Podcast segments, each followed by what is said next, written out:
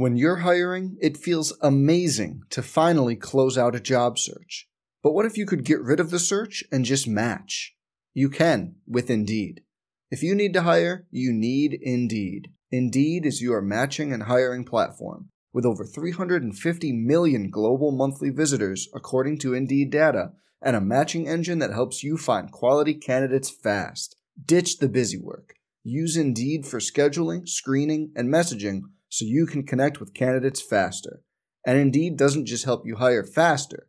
ninety-three percent of employers agree Indeed delivers the highest quality matches compared to other job sites, according to a recent Indeed survey.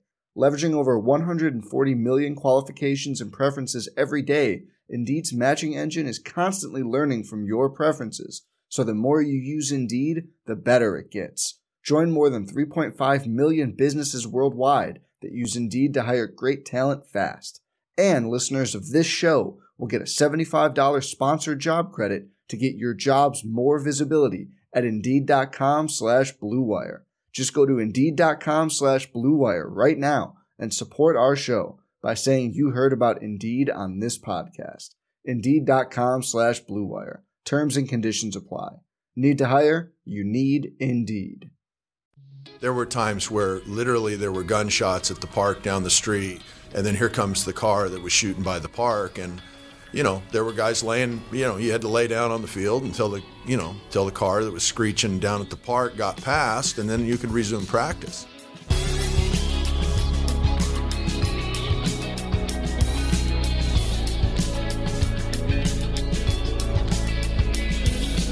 Welcome in to the Mighty Oregon Podcast, presented by Pepsi.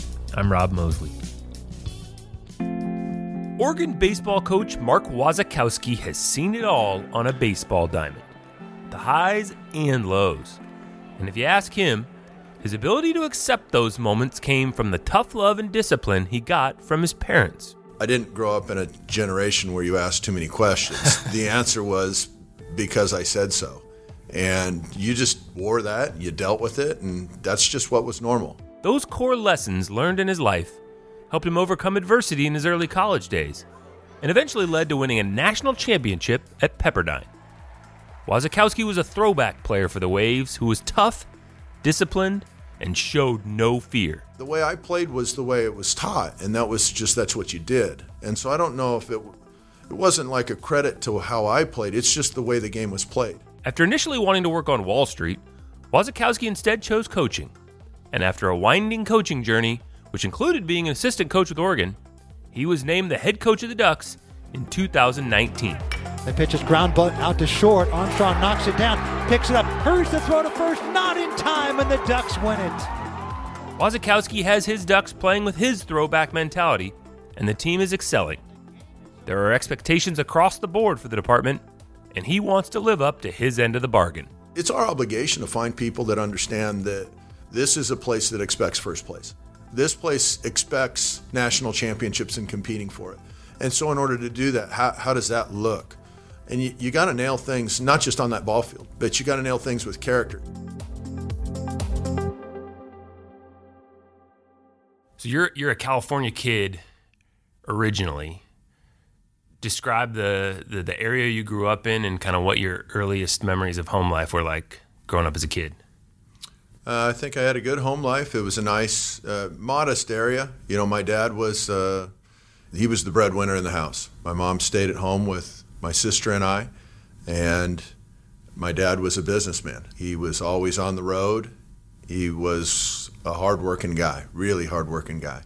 And so was my mom. And there was It was awesome. My dad was always my coach. He was always my sister's coach. My sister played baseball, not just softball, but baseball. She was the only girl in the Pony League to play baseball, and she was on the All-Star team. She was really, for me, she was somebody that was inspirational because she did things that, especially then, people did not accept. She dealt with a lot of stuff, negative stuff, about being a girl trying to do things in boys' sports. And not only was she doing it, but she was doing it really well. And it, it was just fun. It was fun to see the fact that she spread her wings and had the courage to be able to despite what people were telling her to do, stick with softball, you know, this is a boys' sport, what are you doing? And she still did it and did it so well. That was fun. My dad encouraged her. My mom encouraged her. The sports were always in our house, and it was just, uh, you know, it's just kind of how we gathered as a family. Why baseball? What, did your dad play when he was growing up? Not so much. I loved playing baseball. Okay. You know, from the time I was a little guy, I know my grandpa was a huge baseball fan. My dad was a huge baseball fan. They played, but they played just at the high school level and nothing professionally or bloodlines and all that kind of stuff. Just big fans. Every weekend, the T V was on, and it was, you know, game of the week. It was This Week in Baseball. It was Mel Allen. You know, I mean, it was it was the uh, Vince Scully, you know, in Los Angeles. You know, my dad taking me to watch All-Star games, you know, at Anaheim Stadium. He took me to World Series games with the Dodgers when, you know, it was Say, it was Garvey, it was, you know, Lopes, it was Bill Russell, you know, and the crew for the Dodgers. It was just a lot of fun. That's what we did. It's how we connected as a family. Got him. They've done it. Like the nineteen sixty-nine Mets. It's the impossible... You grew up in a beach town, right? Uh, beach town, but not on the beach. Okay. But, yeah. Well, what kind of presence did that have in your life? I mean, any kind of a stereotypical Southern California lifestyle that way? Um... Yeah, I mean, I surfed. Uh, I was in the water most mornings, and that was fun. I wasn't great at it, you know. I wasn't great at it, but it was just fun. It was relaxing. It was, it was a challenge, and I. It was one of the things that I was really not good at at all, and so it was, it was fun to try to get better at it, and it was a deal where I had to overcome some fears because when you get out there and not in sharks and stuff, but in just this the size of waves and. When you have your, you know, your first few wipeouts and, and not only that, but then when you, you know, feel like you're going to drown when you're paddling out and stuff like that, it, you know, it tests you and you, you sit there and go, wow, okay, this is, this is new. This is not easy. And, and you got to fight through it a little bit. I definitely was not great at it.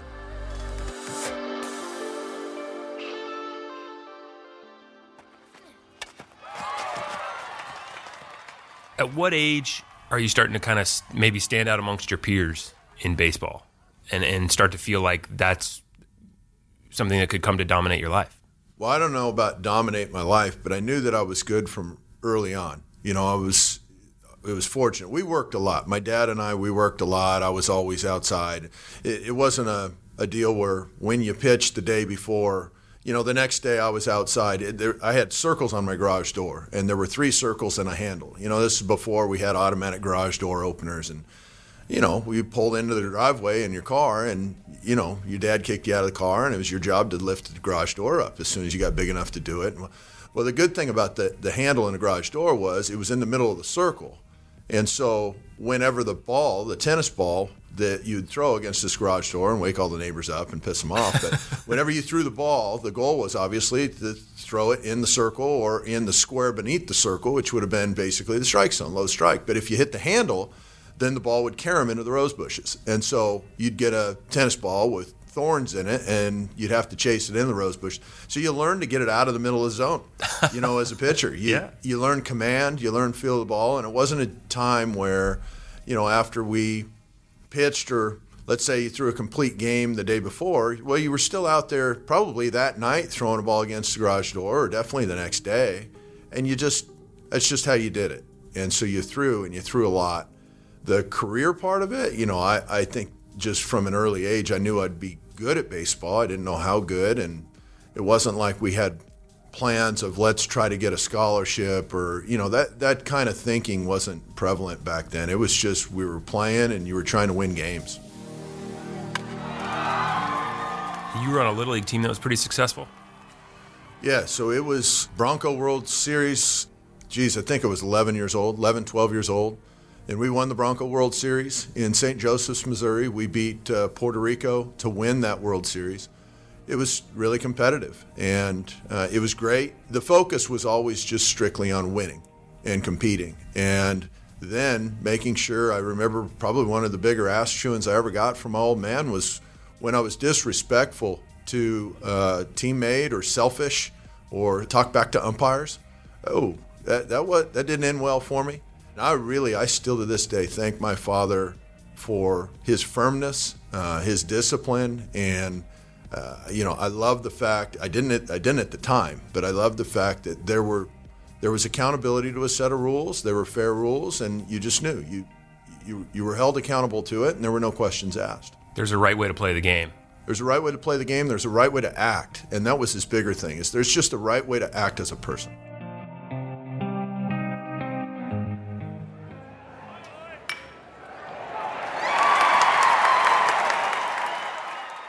You end up playing in high school with some pretty talented guys, right?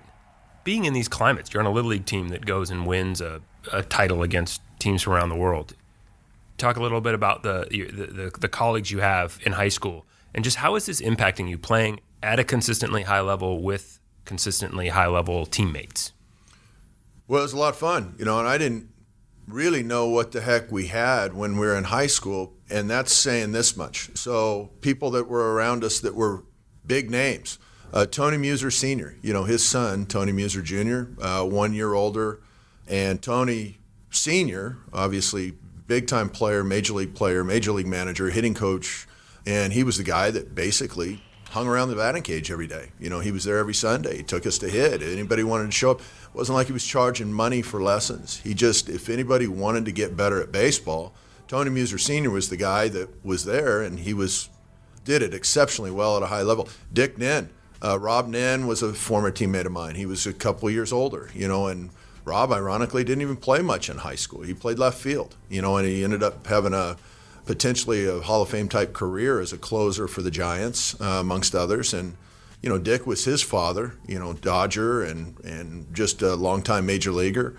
And then just on that high school team to be able to have guys like Rob Katsaroff, who was a perennial All-American center fielder at U C L A, uh, J T. Snow, you know, when it comes to, you know, J T, the, the Snow family, big time athletic family, Jack Snow, football player with the, with the Rams. And J T was first baseman, and he was Mister Everything in high school. And so Greg Perkle, second-round draft pick, catcher. You know, I mean, it, it was such a thick list of people that just were on the same high school team. And humbling as well, because I, I wasn't the best guy, not even not even close. There were plenty of other guys that were plenty better than I was.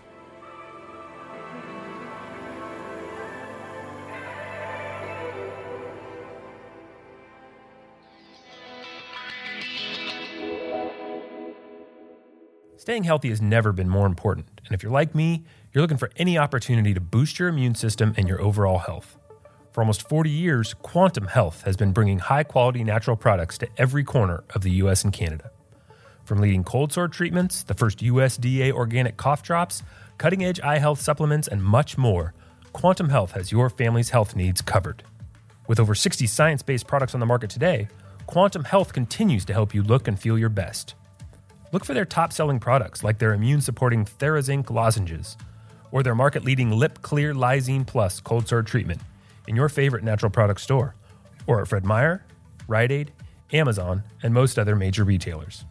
Quantum Health was founded and is headquartered right here in Eugene, Oregon, and is proud to sponsor the Oregon Ducks. One on a hit into right center field, sinking for a base hit, rounding third and coming to the plate is Maine. He's going to score. Going to second base on the play is Mark Wasikowski, and it's two nothing Pepperdine. At what point does the idea of playing in college start to become a reality, you know, that, that this is a game you could you could play beyond high school, and, and what's like recruiting look like back then? It didn't exist yeah. for me. You know, I wasn't I wasn't a standout star. I was good, not great. You know, I'd make the whatever the all-area teams and play in some all-star games and stuff like that. I went on a recruiting trip to U C L A, went on a couple other recruiting trips to San Jose State and some other small schools, and then uh, just playing Connie Mack baseball. I guess there was probably a week when the University of Hawaii coaches came out and we were watching Connie Mack baseball at Blair Field in Long Beach. It's a historic field. Long Beach State plays there still to this day, and you know, must have had a good week. They called me and they offered me a huge scholarship. My dad gave me the advice to say, well, you know, the biggest scholarship is where you should go. Probably the worst advice I ever got, you know, and I tell him that to his face. uh, you know, and I, it was the biggest scholarship, and I took it and I went there. And great people in Hawaii, but it just you know, it was missing some things that I was looking for, and specifically the winning component. Yeah, it wasn't the right fit because you left after, what, one year? After one year, and I, I was a starter at the beginning of the year. I was probably in and out of the lineup throughout the year and ended up being probably more of a regular player than not my first year. But it really wasn't a situation where I was unhappy with the guys on the team. I love them. To this day, every time I go to Hawaii, I mean, it's awesome to see the guys and my ex-teammates. And all the other guys that I played Connie Mack baseball with went to Pepperdine to play for Coach Lopez. And we, you know, we didn't have cell phones and all the tech to stay connected with it, but you just heard from guys periodically about how much they were enjoying it and the winning culture and how they were moving towards regionals and and the College World Series, and, and that wasn't discussed where I was at.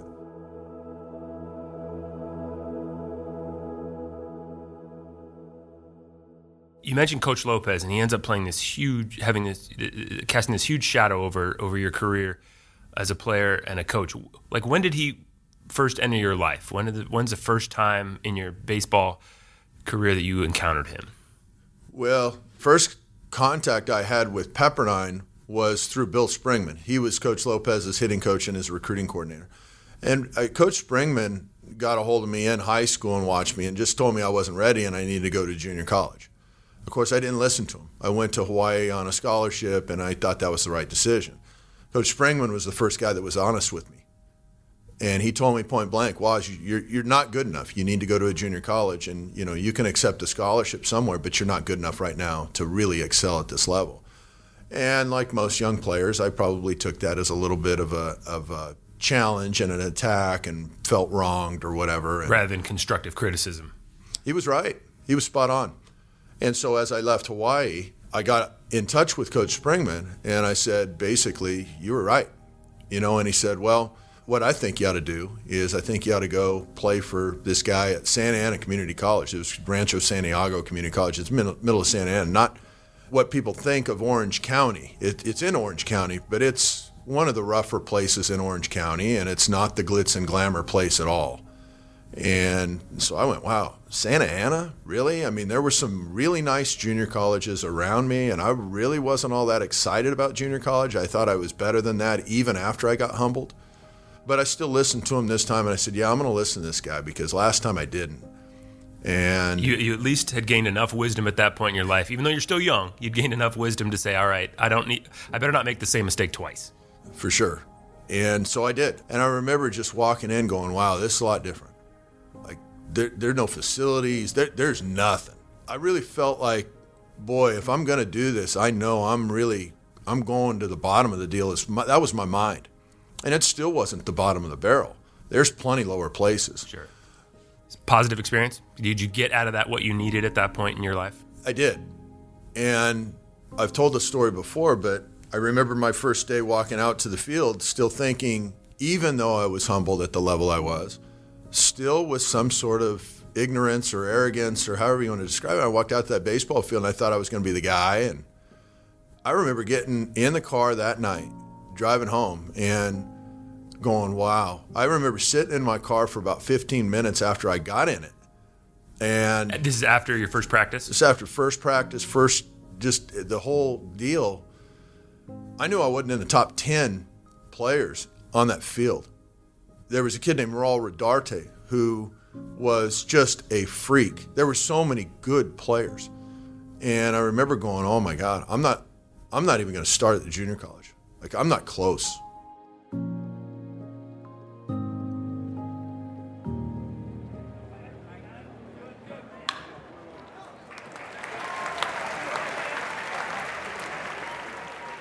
So how much did you progress? I mean, because ultimately, you get where you want to go. You end up at Pepperdine playing for Coach Lopez, right? Playing with those guys that, you know, some of the guys you'd grown up with. What did you do in that year of junior college to to make that a reality? Well, I mean, you did, you know, it was constant training. It was it was a work ethic that, ironically, Mister Mister Muser used to tell us about, you know, and, and he used to tell us we didn't have the work ethic needed, and he was right. And so you just tried to, you were just listening to coaches now and saying, okay, what do I got to do? You're really a sponge at that point because you realize you're, you're not very good. You're in an area where the, the the field there was, it was a nice field, but it was not the ni- a nice area. There were times where literally there were gunshots at the park down the street, and then here comes the car that was shooting by the park. And, you know, there were guys laying, you know, you had to lay down on the field until the, you know, until the car that was screeching down at the park got past, and then you could resume practice. Like a drive-by shooting would happen near where you were practicing. Yeah, and that's just, that was Tuesday. Yeah. You know, that's just what happened on Tuesday, and it might happen on Wednesday or Thursday as well. And you didn't get issued anything. I think we got an issued pair of pants, I think, and the pants had holes in them, and it was, but they were gray, and we matched. You know, they different colors of gray, but we all had some kind of gray pant. And then when we got our first T-shirt, I remember that was a big deal. Like, we got a T-shirt that had our school name on it, and it was red, and we were like, whoa, man, this is... This is awesome. Are you having to, like, fundraise for yourselves at this point, anything like that? No, you paid for it. Okay. And my dad at the time told me, you know, if you leave Hawaii on that scholarship, you know, anything that you do from here on out is out of your own pocket. So I got a job. I was a busboy. You know, it was reality. Yeah. And so, yeah, you really did value anything that you had at that point in time. You didn't get spikes issued to you. You didn't get any gloves. There weren't any glove contracts. It was an interesting time, but... You know, I think what happened was I got better as a player. I don't think I got to a point where I was a freak or anything like that. There were a couple of scholarship offers. I uh, had a big scholarship offer to Oklahoma. Uh, they actually offered a huge scholarship, and I just knew that it wasn't about money the second time through. And I, ironically, I took a the offer at Pepperdine. I didn't get any money. It was a walk-on spot. And there were probably three other offers where there was big money, and Oklahoma being one of them, and they were really good. Uh, they were an Omaha team, ironically, when I got to Pepperdine. But I took the walk-on spot at Pepperdine, and I said, no, this isn't going to be about money. This is going to be about where I think the best place is for development and the right reasons. Uh, and that's why I went there. So people think Pepperdine, though they're thinking Malibu and beaches and ca- sunny California and this glamorous lifestyle, but you're going there as a walk-on kid who's got to have a job to pay his tuition in order to keep himself playing baseball? Yep. I took out seventy-six thousand dollars in loans. Wow. Dad wasn't happy about it. Yeah. Didn't really care. I just said, you know, I'd lived the other side of it, and, hey, I, I probably didn't have a value of what money really was anyways. Sure. And so when I took that kind of money out in loans, it wasn't that much to begin with, and it grew like most student loan stuff does. Yeah. When you're in Hawaii as a freshman, what you want is team success. So to go to Pepperdine and then to go to Omaha, just mm-hmm. how fulfilling was that to kind of set yourself a goal, make some hard decisions that don't pay off immediately, but pay off in the end? How fulfilling was that? It was really rewarding. It wasn't easy because even after the fall at Pepperdine, my end of the fall meeting with Coach Lopez, he looked at me across the table and just said, hey, I hope your fall went well. I mean, it was it was about a minute to two minute meeting. And there were other players that were in there for a long time. I was I got a minute or two. And he just looked at me and said, hey, I hope you enjoyed your fall. You haven't earned any playing time. If you want to come back after the Christmas break, you know, great, you can come back. So But I'll you're look- not you're not in the plans. Yeah, he just said, so I'll look forward to, you know, seeing whatever you decide to do. Do you have any questions? That was it. That was my meeting. And, I mean, I just remember sitting there going, oh, wow, okay. No, I don't have any other questions. And I walked out of that office, and I just remember going, if this is going to work, like, yeah, I thought I'd really started turning the corner with work ethic through the junior college experience and all that kind of stuff. But it was real clear to me that, no, you, you haven't gotten there yet, kid, and if you're going to get there, you you still got to put in a lot more. And so, you know, yeah, coming back, and then, you know, my first start at Pepperdine had nothing to do with infield. All I'd ever played my whole life was shortstop or third base, and I'd hit so well in the spring scrimmages that Coach Lopez, the day before uh, the season opened, said came to me and said, have you ever played any outfield? And I looked at him and I said, absolutely. And so he started me in left field, and I don't know, about the fifth inning or so, I got moved into third base, and then I started there I, uh, the rest of my career at Pepperdine, and very rewarding. Obviously, the end of the trail was a national championship. That was back before super regionals showed up, and we got sent as the number three team in the country. We didn't have lights at Pepperdine. We weren't going to host, but we were ranked in the top all year. We were number three in the country going into regionals, went to the Tucson regional, and ironically had to beat Hawaii twice in the championship game to go to Omaha. And so that was a little extra for me. It's great for that program because they're, you know, it's not, they they did manage to turn that corner and experience some success, but you still wanted to beat them? Well, for sure. And, you know, there's just more. There was more on the line. There was no bitterness. Yeah, you had no one. Hard feelings when you left there, right? No. But still, it was probably some guys you recognized and... Oh, yeah, yeah. Roommates bitching. Scott Carl on the mound, big leaguer with the Brewers. You know, he was my roommate. They were all there, you know, and so it was it was just more. It was a little extra, and then we ended up winning, going to Omaha, and then we won the four games we played in Omaha and won the national championship, and it was just an awesome feeling. In the air, right side, McElreath and Rodriguez, and Rodriguez has it. You're a guy that liked physical play, whatever sport you were playing. And my mind immediately goes to the collision at home plate in the in the College World Series that became kind of this iconic photo. And the big collision at the plate. He's tagged out. Wow, we're going to get an argument here. Wasikowski. Is that how you played the game? I mean, talk us through that moment and how iconic that became. Did that also just kind of fit how you played the game at that point in your life? Um, yeah, but that was normal then. You watched Pete Rose in the All-Star game when he took out the catcher. Yeah. You know, people say Ray that's Fosse. A cheap shot now with Ray Fosse. He ended the guy's career. You know, back then they were playing to win that game. There was there was so much more on the line just to win. It wasn't a showcase environment. Yeah, the way I played was the way it was taught, and that was just that's what you did. And so I don't know if it it wasn't like a credit to how I played. It's just the way the game was played. Um, and so that was a reality. Championship game, right? You're against Fullerton, mm-hmm. You go, you barrel over a catcher, you end up flipping over. You're, you get called out? Get called out. Mm-hmm. Erroneously, some people say now to this day still. Yeah, I mean, the flipping over the catcher uh, when the collision happened wasn't part of the plan, but hand lands on the plate.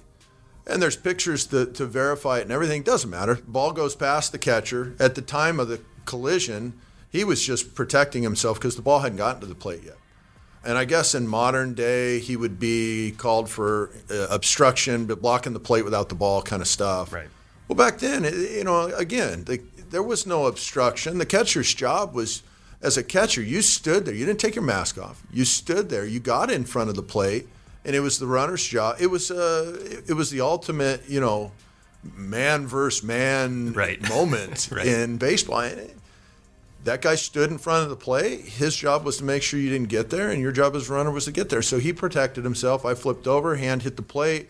I go over the top. Uh, the pitcher backing up the play, catches the ball, comes up, tags me. Umpire rewards the out. You know, there was no video stuff. And, hey, the call was made. Didn't go your way. Wear it. Deal with it. You know, and, and that's that's just kind of how it went.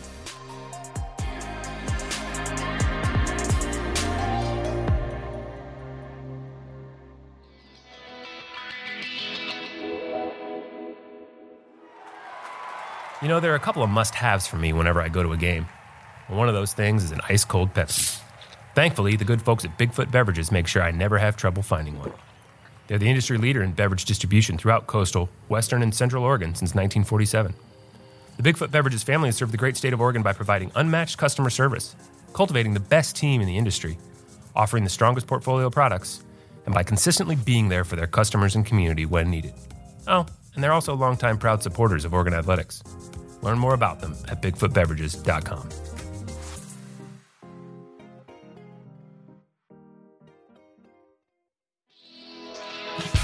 Well, for twenty years of my life, uh, I worked for three Hall of Fame coaches uh, that have won a total of three national championships, four if you include the one that Coach Horton won as an assistant coach. You play for Coach Lopez, you wrap up your career, you win the ultimate prize in college baseball. At that point, is coaching in your future? I mean, is he talking to you like, hey, I want you to work for me someday? Yes and no. Not like as let's get you to get into coaching. He basically said, so I got drafted in the thirty-fifth round my senior year, and I went in and I asked him, I said, Coach, I just want to know your opinion. He hadn't, he hadn't given me bad information yet. Everything he's told me It wasn't necessarily cheap because, you know, it, it cost some money. He did put me on scholarship my senior year to, to lessen the financial burden, which I really appreciated. And he told me he'd do that in advance if I had earned it. But still, with Coach Lopez, um, I went in and I said, hey, thirty-fifth round by the Brewers. The late Art Sherman drafted me. Hey, would uh, what do you think? And he goes, if it's in your heart, do it. If not, then don't do it and come back and, and get your college degree from Pepperdine. And I just saw that as an opportunity. I said, shoot, I'm probably not going to get my college degree quick enough, and I didn't want to be late getting into life. I always felt like I was late because the credits didn't transfer and I'm just behind. I didn't want the feeling of behind in life, and probably because I'd been humbled so much before as a player. I knew there was a chance, sure, I could play my way and make it to the big leagues. The chance would have been extremely light, and at that point I I was at peace with my playing career. And I took Coach's advice, and I said, yeah, I think you're right. And he said, yeah, do this. Uh, after I did that, he said, I asked him again. I said, what do you, you know, got my degree there. He said, I said, what do you think now? And he, it was the first time he pushed me into coaching. I was thinking I wanted to go to Wall Street and be on stocks, uh, you know, be a broker and make some money and get in that little bit of a rat race. And he told me, no, I think what you need to do is I, th- I think what would be great for you is to go to get a teaching credential, secondary teaching credential, and do that for the next two years. And I mean, the last thing I wanted to do was teach. I did not want to go and teach in high school, but I said, okay. And I did, and I went, and I started getting a teaching credential at Long Beach State. Why'd you say yes? I just trusted in the guy. Yeah. He'd been good to me. Yeah. And I just felt like, man, the last time I went against his advice, I regretted it. Yeah. And I felt like he was genuine. He cared.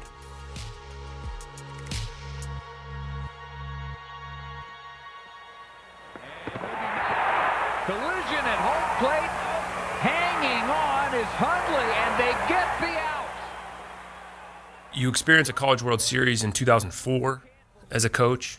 How is that experience different as a coach than it is as a player? I just think you enjoy it for your team. You enjoy it for the players so much, you know, and you want them to experience what you were able to as a player. That's obviously where you want to get your Oregon program to. Yeah, so what what what does it mean to to help lead a group of men there instead of being one of those guys that is led there? Well, I haven't done it yet. Yeah. And so, but you know, but you but you did as an assistant. And so, how, you know, what it, what did you take from that experience? What did you appreciate that about that experience? It's just, you know, that's what you're shooting for. You know, there's only one happy team at the end of the year, real happy team. You know, people can feel accomplished and like goals have been met, but there's one real champion at the end of the year.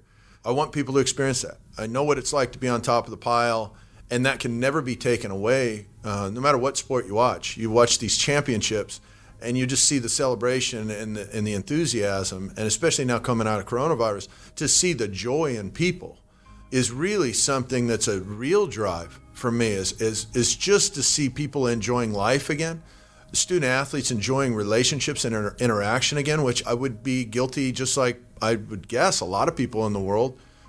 I took it for granted. I didn't really enjoy the daily interaction with student-athlete, the daily just enjoying the successes and the failures, but just the process of being around young people and just seeing how it can impact them is more now, after having gone through what we've gone through, than ever before for me. And just, it's been a lot of fun. And these kids now, it, there's different different stresses that are hitting them. You know, I mean, their parents dealt with the whole issues that we're talking about, all these issues. You're talking it, about the social justice elements of it, yeah. Yeah, that and coronavirus, you know, it, just the whole thing, the whole the, the interesting two thousand twenty landscape. Yeah, you know, and so when you put all that stuff out in front of them, the bottom line is is stress. There's been so much weight on them, and so to be able to to see them have a release, to be able to see them have something to grab onto. And best yet, to have something to grab onto with others, you know, the team aspect of it. And, you know, there, there's a debate on safety, and is it safe to have stadiums full and this, that, and the other? And I don't know those answers. Uh, I'll, I'll take it for the experts that say safety, and, and I'm all for it. I know this much. I do know that the interaction that the athletes have had has been so productive. And the lack of interaction, we saw such negative things come from it. Yeah. And so as safety allows, boy, are we excited to be able to really see these kids interact and interact more.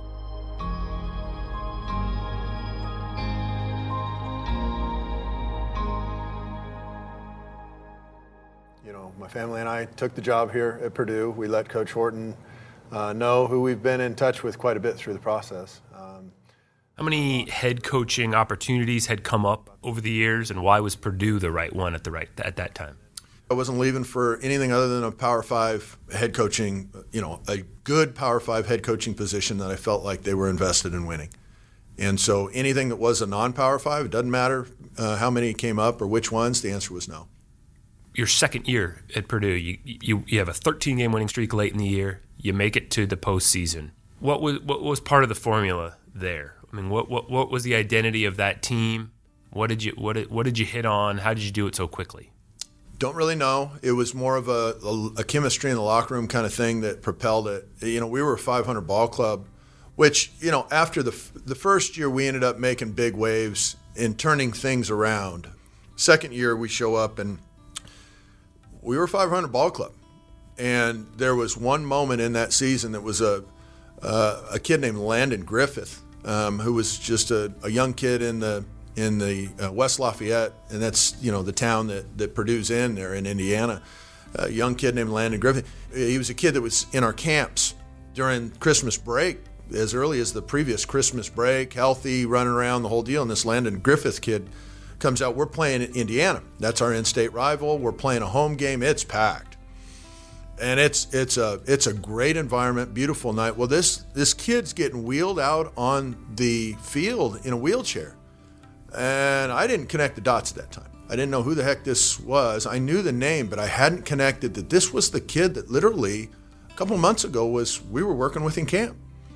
He had a blood disorder show up, and it literally, this kid now is is wilting away, and he's on our field. He he and his family were uh, ceremonial first pitch.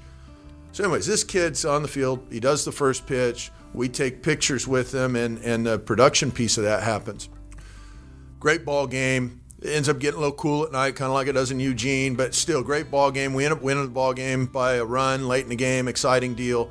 Well, this kid, Landon Griffith, uh, about the sixth inning when it starts getting cold, his mom asks him, hey, son, do you want to, you know, are you, are you ready? You know, and he says, no, I'm staying. I want to stay for this. This means the world. Kid stays. We end up winning the game. The next day he passes. Whew. Heavy. Yeah. Heavy. But it galvanized your group? Well, yeah. The next week, I mean, you know, all of us are funerals and viewings and, I mean, whoa, we go from playing baseball to real life. Yeah. yeah. And, whew, you know, to this day, it's it, it's it's emotional. Yeah. You know, that really did. That was, the, it, it brought us together. We were kind of a splintered group at times competing against each other, and it wasn't a real good togetherness. And I do believe that just the the, the reality of what life is all about hit us and turned that season into a season where we were the number two seed at a regional in North Carolina and winning games in regional and the whole deal. And it was quite a story, but it was because real life really got into all of our hearts. It tore our team up. You know, I mean, we got to see this young fella on Wednesday at our own park. Uh, tore our team up.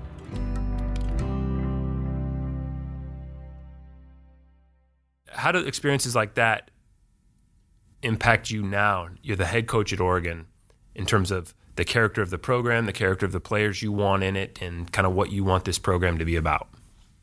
Let's start with Oregon itself. Oregon itself is is awesome.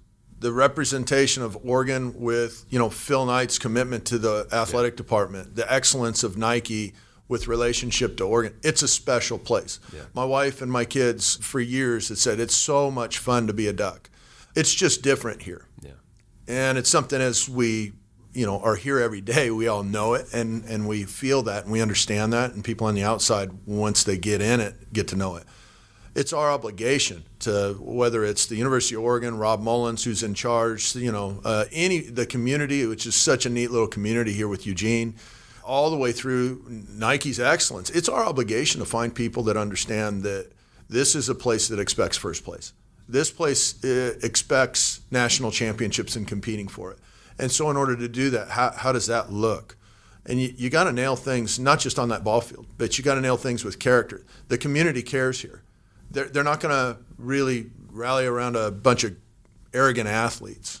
Yeah. They want to see people that have perspective and value in community. We specifically think that this program should be built with local people, with people in the footprint of the Northwest, specifically Oregon. And why why shouldn't it be? You know, those people will naturally, when you're playing in front of family and friends, you're going to play a little bit harder. You're you're not going to, on your days where you're a little slow, you can't look up there and not see your family. You're going to see them every day. And uh, we're going to need to recruit the kid that's going to be held accountable by his family every day that he's on that field. And it helps when they're in the stands.